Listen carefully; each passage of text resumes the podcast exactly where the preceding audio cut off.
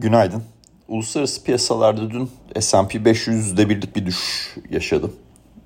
Bu tabii otomatikman ayı piyasası rallisi sonlanıyor mu sorusunu doğuruyor. Biraz dünkü hareketi anlamak lazım.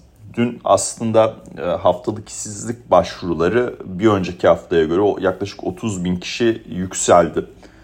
E, ve şirket haberlerine baktığımızda e, işte bu pandemide çok konuşulan evde spor yapma şirketi Peloton 500 kişiyi işten çıkartıyor. Walmart Atlanta deposunda 1500 kişiyi işten çıkartıyor. Aslında genel yapıda istihdam piyasasında bozulma süreci daha doğrusu bozulma evet hem bozulma süreci diyebiliriz hem de soğuma süreci diyebiliriz. FED daha çok soğuma sürecini önümüzdeki dönemlerde kullanacaktır diye düşünüyorum. Soğuma süreci devam ediyor. Dün de zaten piyasa açıldıktan sonra S&P 500 bir miktar artıya geçti aslında. Gün içinde de bazı noktalarda artıya geçmeye çalıştı. Ama e, FED üyelerinin, yani dün çok fazla FED üyesi konuştu.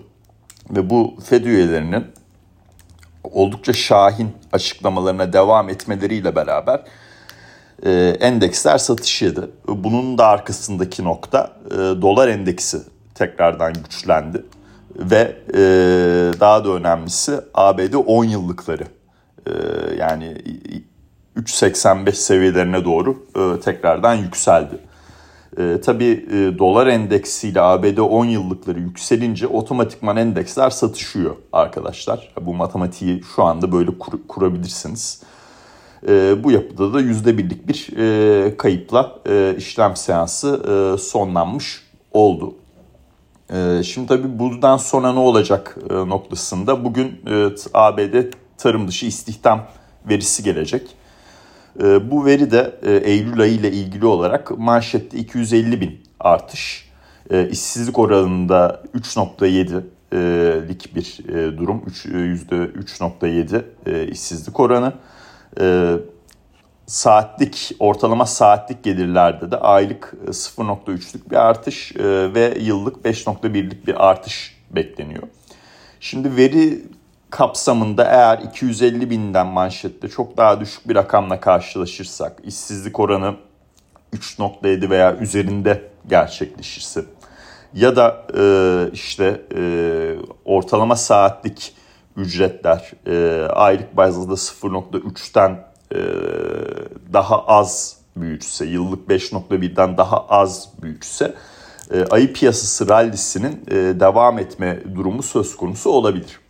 Ama burada yani bu FED üyelerinin e, yaptığı açıklamalar e, beni rahatsız ediyor. E, çünkü e, hiçbir yani önümüzdeki bir e, 6 aylık bir dönemde 3 ila 6 aylık bir dönemde e, faiz artışlarında bir frene basma durumunun e, yaşanmayacağına e, yönelik çok fazla e, açıklama geliyor. Şimdi tabii bu otomatikman e, piyasada e, istihdam verileri kötüleşse bile e, acaba FED frene basmayacak mı? Hani resesyon çünkü istihdam verilerinin kötüleşmesi e, resesyon e, risklerini arttıran bir durumdur. E, ABD'de geçtiğimiz 20 senenin en iyi iki resesyon indikatörüne baktığımızda bir e, işte e, tarım dışı istihdam verisinin e, detayları işte işsizlik oranı özünde. E, iki e, kişisel gelirler, transferler dışı kişisel bu transferden ne demek? Parası size geldi, sizden başkasına gitti diyelim.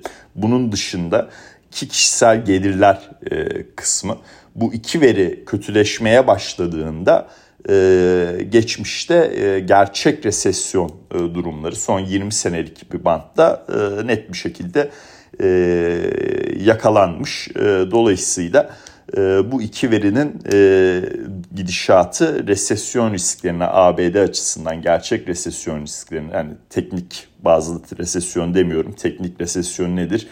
E, büyüme verisinin iki çeyrek üst üste daralması zaten o noktadayız reel bazda baktığımız zaman. E, bu iki veri bu açıdan takip ediliyor. E, tabii işte FED üyelerinin konuşmaları e, işte kötü istihdam verisi iyi endeks fiyatlaması noktası dinamiğini bir miktar bozuyor. Bakalım bugünkü veriden sonra işte FED üyelerinden Williams'ın konuşması var. O biraz farklı mı yaklaşacak veriyi gördükten sonra takip edeceğiz. Ama özünde ayı piyasası rallisi iyi kötü hala devam ediyor diyebiliriz. Dün yüzde birlik bir düşüş de olsa. Ee, orada 3875 seviyesini takip etmeye devam ediyorum S&P 500'de. Ee, bu noktanın e, üstü var mı yok mu? Ee, işte gelecek haftaki e, tüfe e, verisinde tabii belli olacak. Bugün de Türkiye saatiyle 3.30'da tarım dışı istihdam verisi takip edilecek. Şimdi bunun dışında tabii bana gelen sorularda petrolle ilgili e, birçok soru geliyor. E, bu petrol fiyatlarına e, gidip şu anda bakarsak e, işte Brent petrol 94.2 e, dolar seviyesinde. Yani e, eğer e, bu e, 2 milyonluk kotada azalım gerçekte realitede 2 milyon olsaydı zaten şu anda çok daha yukarı seviyeler konuşulurdu realitede gerçekte 800 bin varile yakın olduğundan ötürü e, yükseliş hareketi de sınırlı. E, ama tabii ki bu e, gümbür gümbür aşağıya gidecek anlamına da gelmiyor. Gümbür gümbür aşağıya gidebilmesi için e, talep tarafında ciddi e, olarak e, açıklanan rakamlarda bozulma görmemiz lazım. Ha, bu istihdam verisiyle gelir, perakende satışlar verisiyle gelir ne bileyim farklı açıklanan büyüme bazlı verilerle gelir. Durum zaten istihdamda soğumaya başladı. Büyüme tarafı hoş gitmiyor. İşte ISM rakamları, PMI rakamları bunlara baktığınızda. Dolayısıyla e, Brent'te birdenbire bir çöküş yok, olmuyor. Ama bu e, kademeli bir satış e, girmeyeceğimiz anlamına gelmiyor. E, biz 83 dolarlardan işte e, OPEC Plus'ın açıklaması sonrası 93 dolarlara e, gelen yolculukta bu zaten 800 bin varili fiyatladık diye düşünüyorum. E, ben, ben hala ilk hareketin e, 88 dolar bandına doğru olacağını e, varsayıyorum. E, çoktan fiyatlandığını e, düşündüğümden ötürü. Ondan sonrası tabii çok daha farklı. Zaten yani e, gayet reputasyonu yüksek kurumlarda da işte en son dün bahsettim Dünya Ticaret Örgütü. Yani mal ticaretinde 2023'te %3.4'lük bir büyüme beklerken bu beklentisini %1'e revize etmesi bu ciddi bir resesyon, global resesyon riskinin göstergesidir. Diğer kurumlar da işte IMF olsun, e, Dünya Bankası olsun, e, OECD olsun. Bunlar da zaten 2023'te global resesyona işaret ediyor. Dün IMF Başkanı'nın yaptığı açıklamada gelecek hafta büyüme verilerinde bir defa daha aşağı revizyon yapabiliriz noktasına e, ortaya koydu. Şimdi bunlar önemli değişkenler arkadaşlar yani Brent petrolde ve petrolde genel olarak bildiğimiz şey şudur. Global bir resesyon olduğunda e, hareket net olarak aşağı bir şekilde e, işler. E, dolayısıyla ben hala e, bu görüşümü değiştirmiyorum ama stop loss olarak e, 97 dolar seviyesini takip ediyorum. Çünkü yani ortada bir matematik var ama algı da fiyatlamalarda e, rol oynuyor e, ve maalesef bu algı e, realite olan 800 bin varilden daha çok e, söylenen e, 2 milyon varillik kota e, da azalış e, noktasında daha çok oluşuyor. E, bu IMF başkanının dün yaptığı açıklama önemliydi arkadaşlar. Yani ge, yani gelecek hafta bir defa daha aşağı revizyon e, yapılam, yapılma durumunun olması e, büyüme e, tarafında, büyüme beklentileri tarafında e, oldukça e, net bir şekilde global bazlı para politikalarındaki sıkı, sıkılaşma, işte savaş tarafı, Çin tarafı bunların 2023'te maalesef daha fazla büyüme problemleri yaratacağı aşikar bir durum haline geliyor. JP Morgan Credit Suisse ile ilgili olarak ya bu Credit Suisse olayı biliyorsunuz Twitter'da bir çılgınlık olarak başladı. Ee, yani Avrupa'nın en reputable e, yatırım bankalarından biri e, iflas mı ediyor vesaire noktasında. E, çok ciddi hisse satış yedi. Yani işte artık tarihi düşük seviyelere kadar e, geldik e, o noktada. E, CDS'leri, 5 e, yıllık CDS'leri, e, risk primleri e, 2008'in çok daha üzerine çıktı vesaire. E, burada JP Morgan diyor ki kardeşim Credit Suisse'in sahip olması gereken minimum piyasa değeri 15 milyar dolardır diyor. Bu banka Credit Suisse zaten bir sene önce daha 30 milyar dolarlık piyasa değerine sahipti. Bu artan e, spekülasyonlarla beraber, sosyal medya, çılgınlığıyla beraber bu rakam e, yani 11 milyar doların da altına 10 milyar dolara kadar e, gerilemişti. Şu anda 11 milyar dolardayız. E, hisse fiyatı ABD tarafında 4.3 dolar. Burada hani 5.60-5.70'e kadar e, dolar bazında bir yükseliş potansiyeli içeriyor. E, bu işte e, erken açıklanabilecek bir üçüncü çeyrek sermaye oranıyla tetiklenebilir. E, yeniden yapılandırma ile ilgili o beklenen e, yol haritasının daha net bir şekilde ortaya konulmasıyla olabilir. Ama burada artık e, aşağı yönlü risklerden daha çok bir yukarı potansiyel e, olduğunu e, aktarabilirim sizlere.